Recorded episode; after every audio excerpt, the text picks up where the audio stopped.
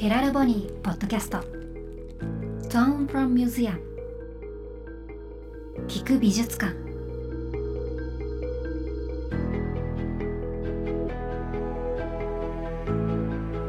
福祉実験ユニットヘラルボニーの契約アーティストにフォーカスするポッドキャスト。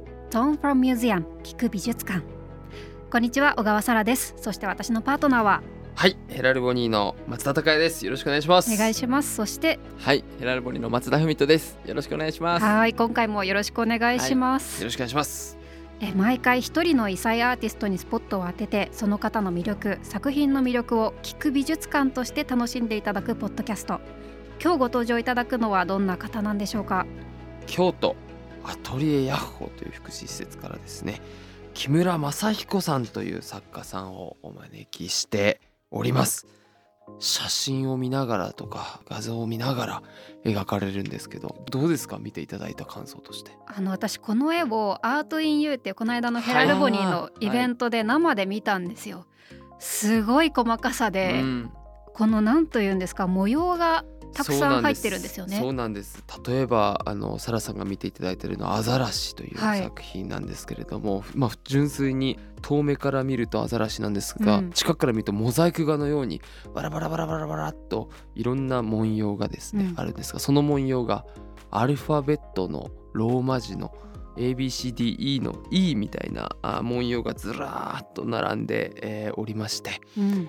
こちらの文様のことは実はキュニキュニというふうに呼ばれていて、え急に急に、はい今日そのキュニキュニの秘密についても、ん。なんかいろいろ伺えたらいいなと思ってます。うん。いい響きですね。いやでも本当にあの近くで最初見てた時はなんだろうこの模様って思ってじーっと見てたんですけど一歩二歩引いていくとうわアザラシだっていう、うんそうなんですよ。見る視点によって全然変わる絵ですごい面白かったです。ね最初みんな「んあ？うんあ？あアザラシか」みたいな感じのなんかあのびっくり感がね。うん。うんだんだん分かってくるんですよね。木そうそう。村さんの良さって。ああ、楽しみ方が全然違う作品ですよね。またこのアザラシがいい貫禄があるんですよねなん。うんか。すごい素敵。重厚感ありますよね。うん。ということで今日は木村正彦さんとアトリエヤッホーの中島さんにリモートでつながっています。よろしくお願いします。よろしくお願いします。よろしくお願いします。ありがとうございます。今日お二人のリモート画面の背景がすっごい素敵なんですけどこちらは？Perfume の絵、おー。ブルートレインの絵、おー、えー。中島さんの背景が Perfume、はい。そして Perfume なんです。はい。木村さんの背景がブルートレインはい。素敵なんですけどこれはどっちも木村さんの大好きなものっていうことですか？そうですね。今日、あちょっと、あの、木村さんいいですか？喋っていいですか？木村さん見せてくれて。あの、この後ろに何の絵がいいですか？ってさっきお聞きしたら、ブルートレインって言われたので、はいまあ、あんまり今までそんな聞いたことなかったんですけど、今日はブルートレインな気分のような感じします。へえ、Perfume も大好き木村さん自分で言います？はい。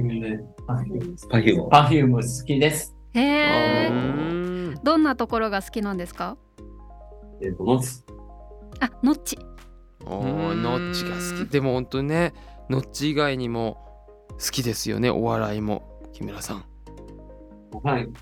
HG とかねすずる。しずる。おー。しずる。へえ。高谷さんこの前お会いしましたよね。うんしずるさんちょこの前ラジオでね別件で お会いしましたね。ちょっと言っときますね。ちょっとつないで。そんな仲良くないけどまた繋いで 一回一緒にラジオ出ただけで はい。そっか。しずるが好きなんだ。タモリさんも好きですよね。タモリさん。ね。うちタモのリさん。タタモリさんのん作品もあります。はい。あるんですか？はい。ブラタモリのあの作品も私のアニメあブラタモリそうですか大好き。好きやね。タモリ好き。好きね。き笑っていいと思うね。であ本当は好きです。えーめちゃめちゃ好きそうでいいですね手を合わせてなんか本当好きなんだなっていうのが伝わってくる。うんうん、結構ねタモリさんはこれまでのポッドキャストの中でも好きっていう方多かったですしあのお兄さんの翔太さんもお好きっていうことで、引きつけるものがあるんですね。確かにタモリタモリさんはなんで好きなんですか？お笑っていると思う。あの今ちょっと笑っていいと思って言われたんですけど、やっぱりバラエティが好きなので、なんかそういう司会されてて、前は毎日笑っていいとも、すごい前ですけど、やられてて、それをまあ見られてたかな？はい。その頃のなんかこう、独り言で作画しながら、笑っていいともの一番初めの、もう、いいとも青年隊出てくるとこから、ずーっともう全部、もうずっと言うんですよ。もう1時間バージョンで。そのぐらい、そのぐらい好きで再現される再現ドラマはいすごい。すごいです。すごいですねはい、そういうネタを何何個か持ってられて、ネタというかか タモリさんがそんなんでやっぱり好きなのかな。うん。そういうバラエティが好きやからタモリさんも好きなのちゃうかなと、勝手に僕は横でいていつも思ってますけど。うんああと、音楽番組好きやもんね。ミュージックステーション。ね、ミュージックステーションも。ね。うんあれタモリでした。司会タモリさんね。タモリさんね。司会もね。そんなんやっぱり好きなテレビ番組にタモリさんされてるから、そんなんもああるかもしれないですね。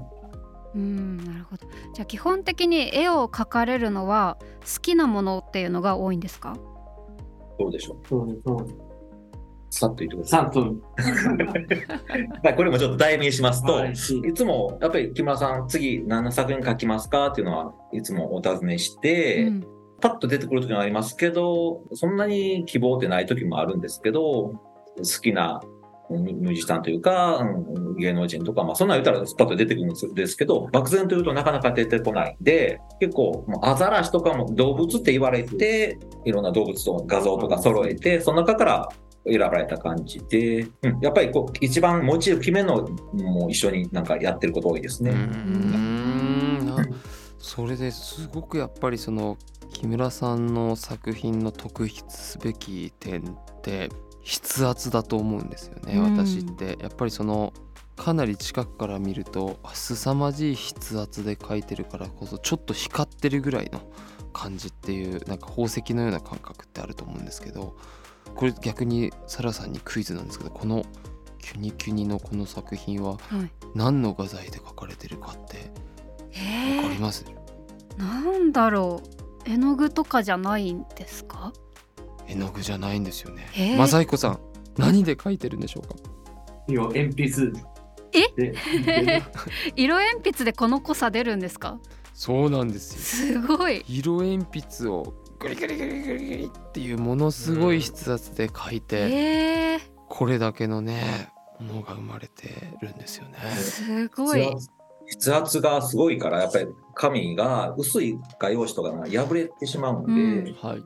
で、やっぱりすごく分分厚い画用紙を使ってられるんですけど、うん発色がいい油性の色味使ってるので、よりなんか、うん色もいいって言われますし、よく間違いのが油絵ですか？とか。いやわかります。絵の具かインクを垂らしたぐらいの濃さですよ。ね。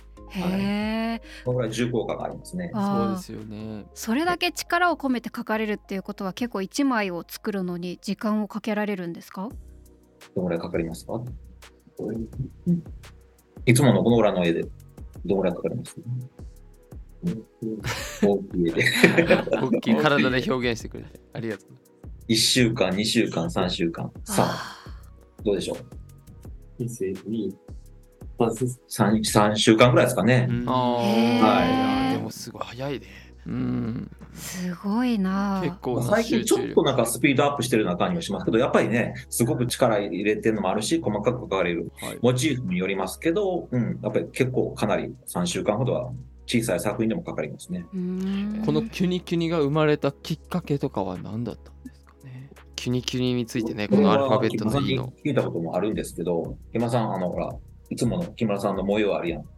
キュニキュニ、わかる？わかる。あれはなんで生まれてきたんですか？椅子。椅子。何や？椅子。椅子？えっ、ー、とあれは何ですか？椅子感。一週間一週間で生まれたのかな。あちょっと言う感3週間、また、またね、さあの、質問が戻ってますけど。あの、まだ、木村さん、ちょっとまだ、あの、思ってることを代弁しますと、はいなんか、初め、陶芸を一緒に、僕、陶芸の、なんか、講師なんだとか始まってまして、あの、一緒に陶芸やってて、その時に、こう、ニードルで土にこう掘ってたんですよ、模様を。で、そんな模様の、なんかそこから、あ、あなんか面白い描けるかな、ことで絵を描き始めたんですけど、なんか今見ると、その陶芸描いてた時の描き落としというか、その中にちょっとなんか、今の、うんちょっとこう、色鉛筆で描いてるのが臭い模様っぽい、なんか、そんなとこも見えるし、うん、今までいろんなこと言われてきて、あの、臭い模様、あの、キュニキュニって言うんですけど、光なんか光のプリズムであったりよく来るのもあるし、ん。やっぱりちょっと作品こう、うん、あの、資料でプリントアウトした、この写真を見ていつも書かれるので、その、プリントアウトしたそのドットあピクこれ見えないドはい。ドット、うん、そう見てるん、見えてるのかなということで、おこういう臭い模様になってるのかなとか、もうなんか評論家というか、皆さんいろんなこと言われて、ああーで本人はいつも言ってもらえない。わからない。うん。うん教えてほしいなはい。教え今日教えてください。まーこのキュニキュニ何ですか？はい。何でしょう？キュニキュニ。急に、急に。うん。おキュニキュニを書いてるのを見せてくださっている書いてます。巻いてます。あれは何ですか？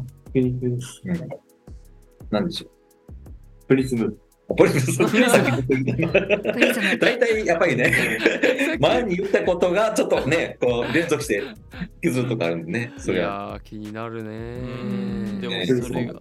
プリズム。あん。まプリズムやったん？急に、急に、急に。あそう。書いた。あ、そうだね。キュニキュニはね。うん。すごいな。でまたもしかしたら僕横にいるもんとしてはなんか気になるのがねそれが消えてしまうこともあるんかなとがねガブってずっとね、うん、続くとは限らへんので。すよね。うん。消えると消えるで寂しいけどどうそれもちょっとなんかいつもね、うん。あまだ続いてるなと思いながら、いつも横で見てますけどね。うん。ちなみにはいつ頃このキュニキュニは出てこられたんですか？2008年からアトリエアホってやってるんですけど、はい。その時初めの方はなかったんですよ。この模様は。うんでもう本当にだから5作目10作目ぐらいから出てきて割と初期から。初めはなんか、うん、この木村さんの後ろにバーチャルで出てるブルートレインという作品はまだそれがよく見ると見えますけど細かくて、ううんんで細かいキュニキュニでしたね。それが最近はちょっと大きくなったりしてますし、やっぱりキュニキュニって言っても変化がすごくありますね。うん。確かに後ろの電車の側面とか Perfume の腕らへんにはもキュニキュニらしきものが見えますね、はい、そうですよね。アトリエヤッホーに入られたきっかけとかはあったんですか？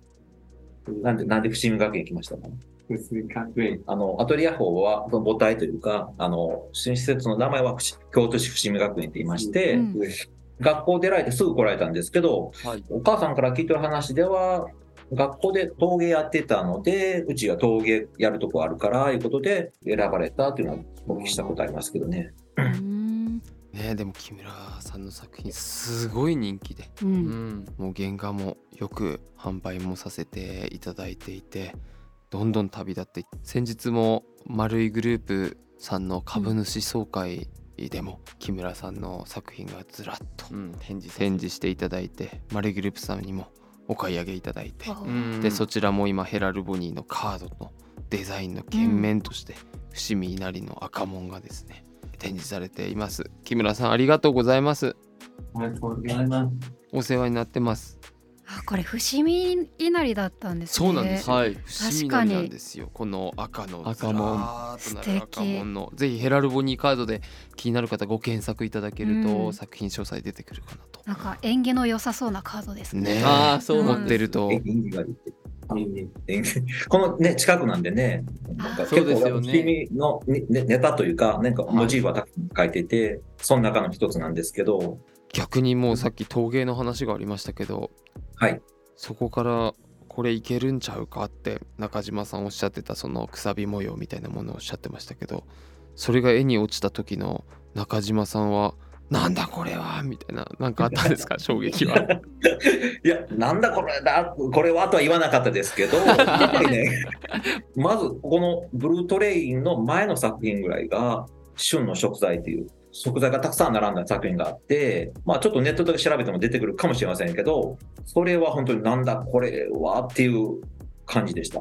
一応写真見て書いたんですけど、魚とか果物、果物、野菜とかがすごく新鮮に書かれてて、お母さんも売らんといてって言われるぐらい、なんか家の中でもなうんこの作品だけはって言ってる作品があるんですけど、いきなりそんな作品がボンと来ましたんでね。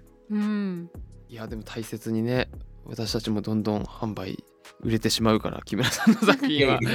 大切に売るものと売れも。うありがたいです。ね。いやいやいや。はうん木村さんは作品が売れているのとかどうですか？いろんな人に届いてるいろんな人に届いててるのってどうですか？自分の作品が売れてるのはどうですか？売れてるうん売れてるのはどうですか？売れてる。うん。手が動いてまあ、売れてる。売れてるね。売れてるあの感想、なんかお気持ちは？気持ちは？うん。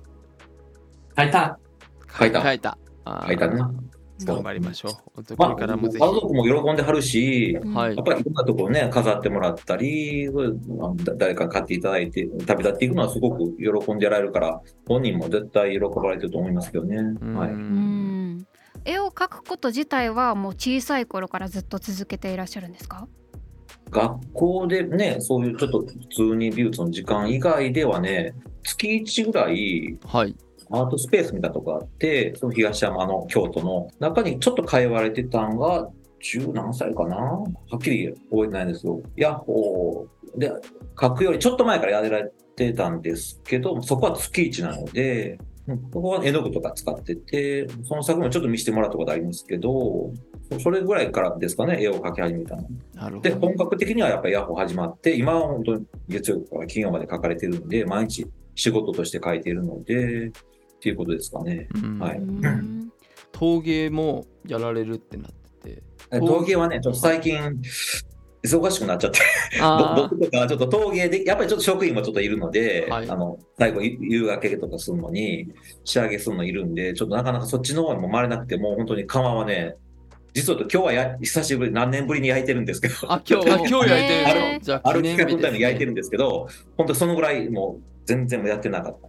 えー、なんか陶芸もはい販売したいですねうちでもチャンスあれば。販売というよりかは。ねまあ見たい。見たいまず、うん、実は数日前、陶芸役に当たって、え板の上の方にあったね、抹茶碗出てきて、木村さんが掘ったやつだっへえすごい値段やな。その頃はね、本当ね、ま、抹茶碗といえど、5000円とか7000円とかちょっとややらしい話で、はい。もう今はちょっとっていう値段がちょっとちゃうなとか言ってましたけど。ああいいですね。確かに。はい木村さんの作品もねはい。うん。どんどん私たちも少しちょっと価格上げていっちゃってるんでねさらに。うん私じゃなく文とか京都の福祉施設行ったんだあーそうですね。確か最初。最初の衝撃どうでした？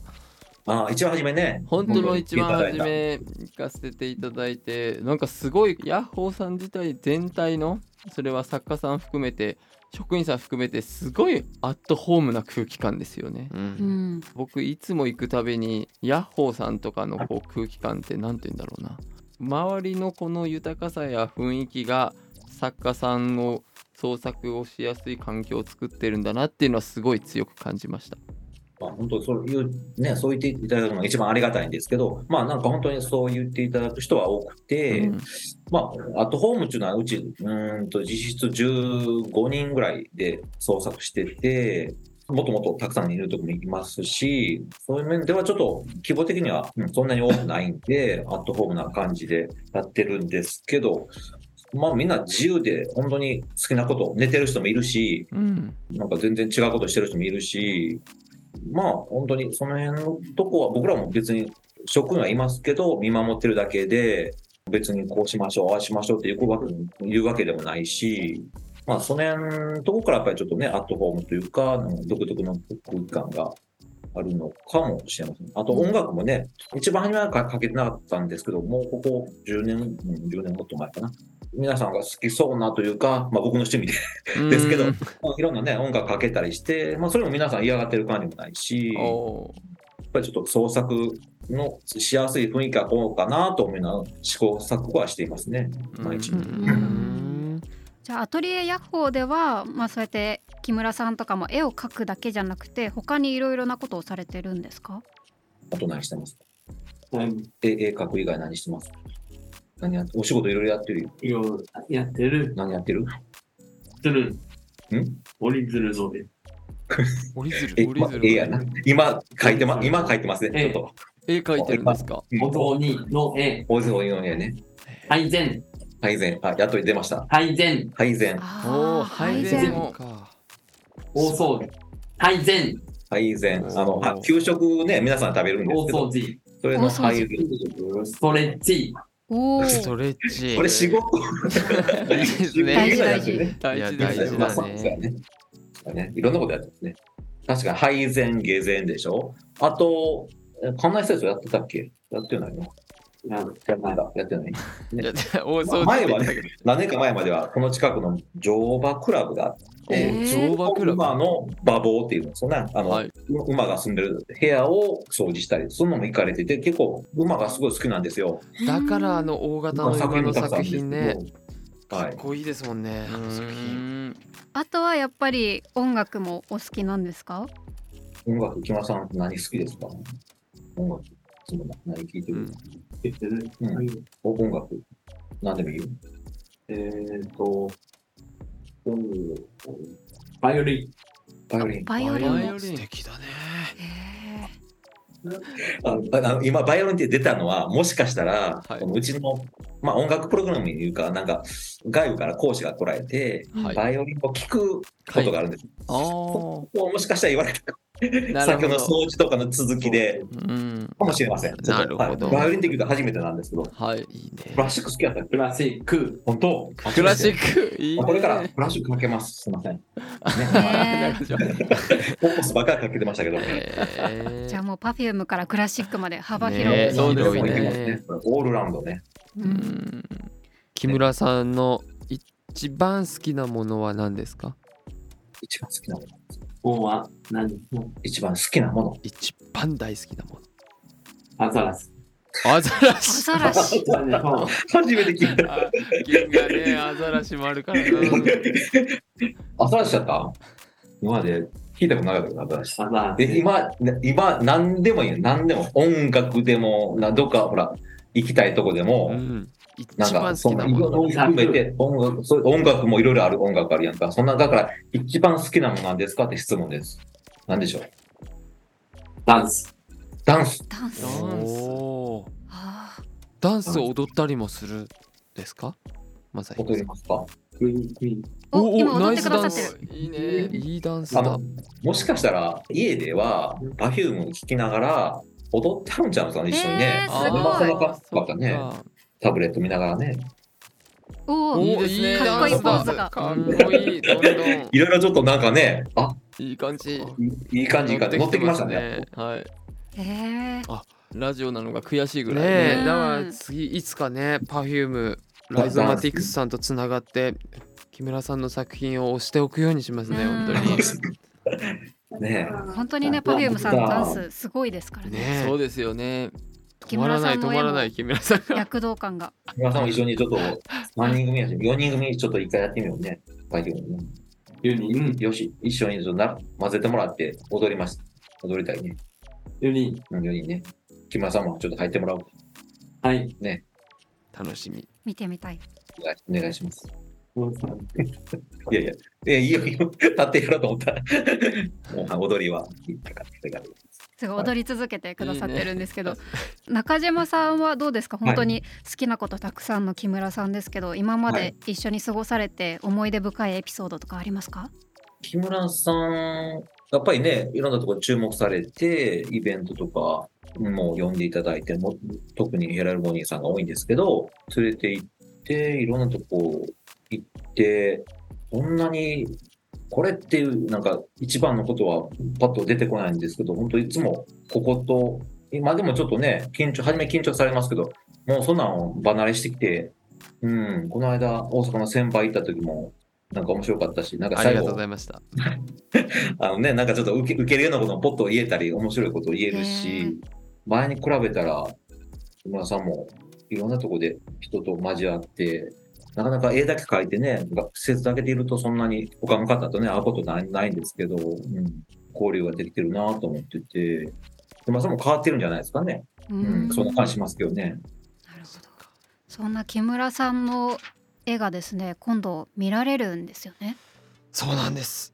現在開催中の日本橋三越で展開されている異彩の百貨店。7月26日から8月8日まで開催しておりますけれどもそちらの方で原画を販売をさせていただいております。ぜひ直接ご覧いただけたら嬉しいです。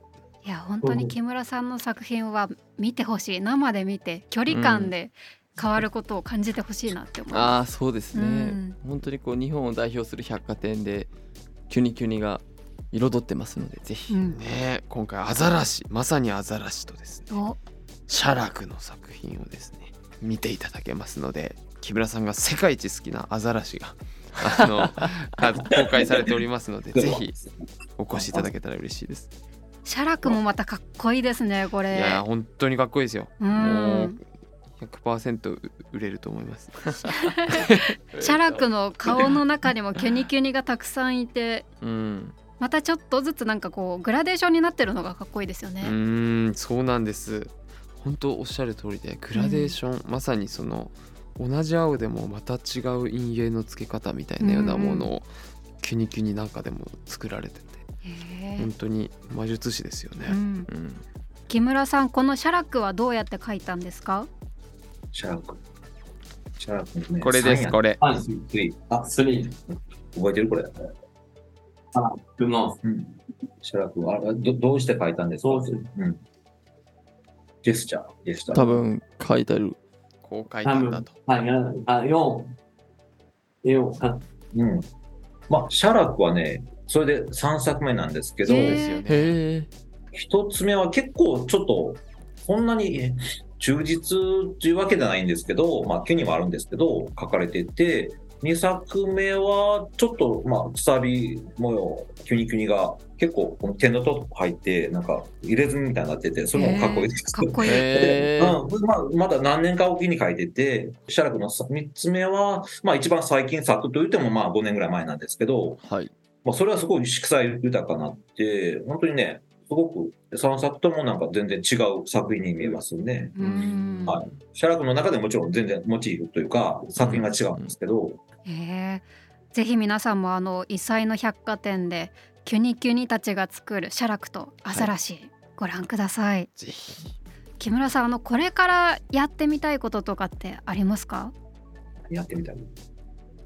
また手のジェスチャーがあら、何何やってみたい何をやって、えっ、ー、とサラク。写楽写楽。えーと4作目ができちゃう。ねえ、もう、もう、もうもう一。回。もう一回書きたい？おお。もう一回写楽なるほど。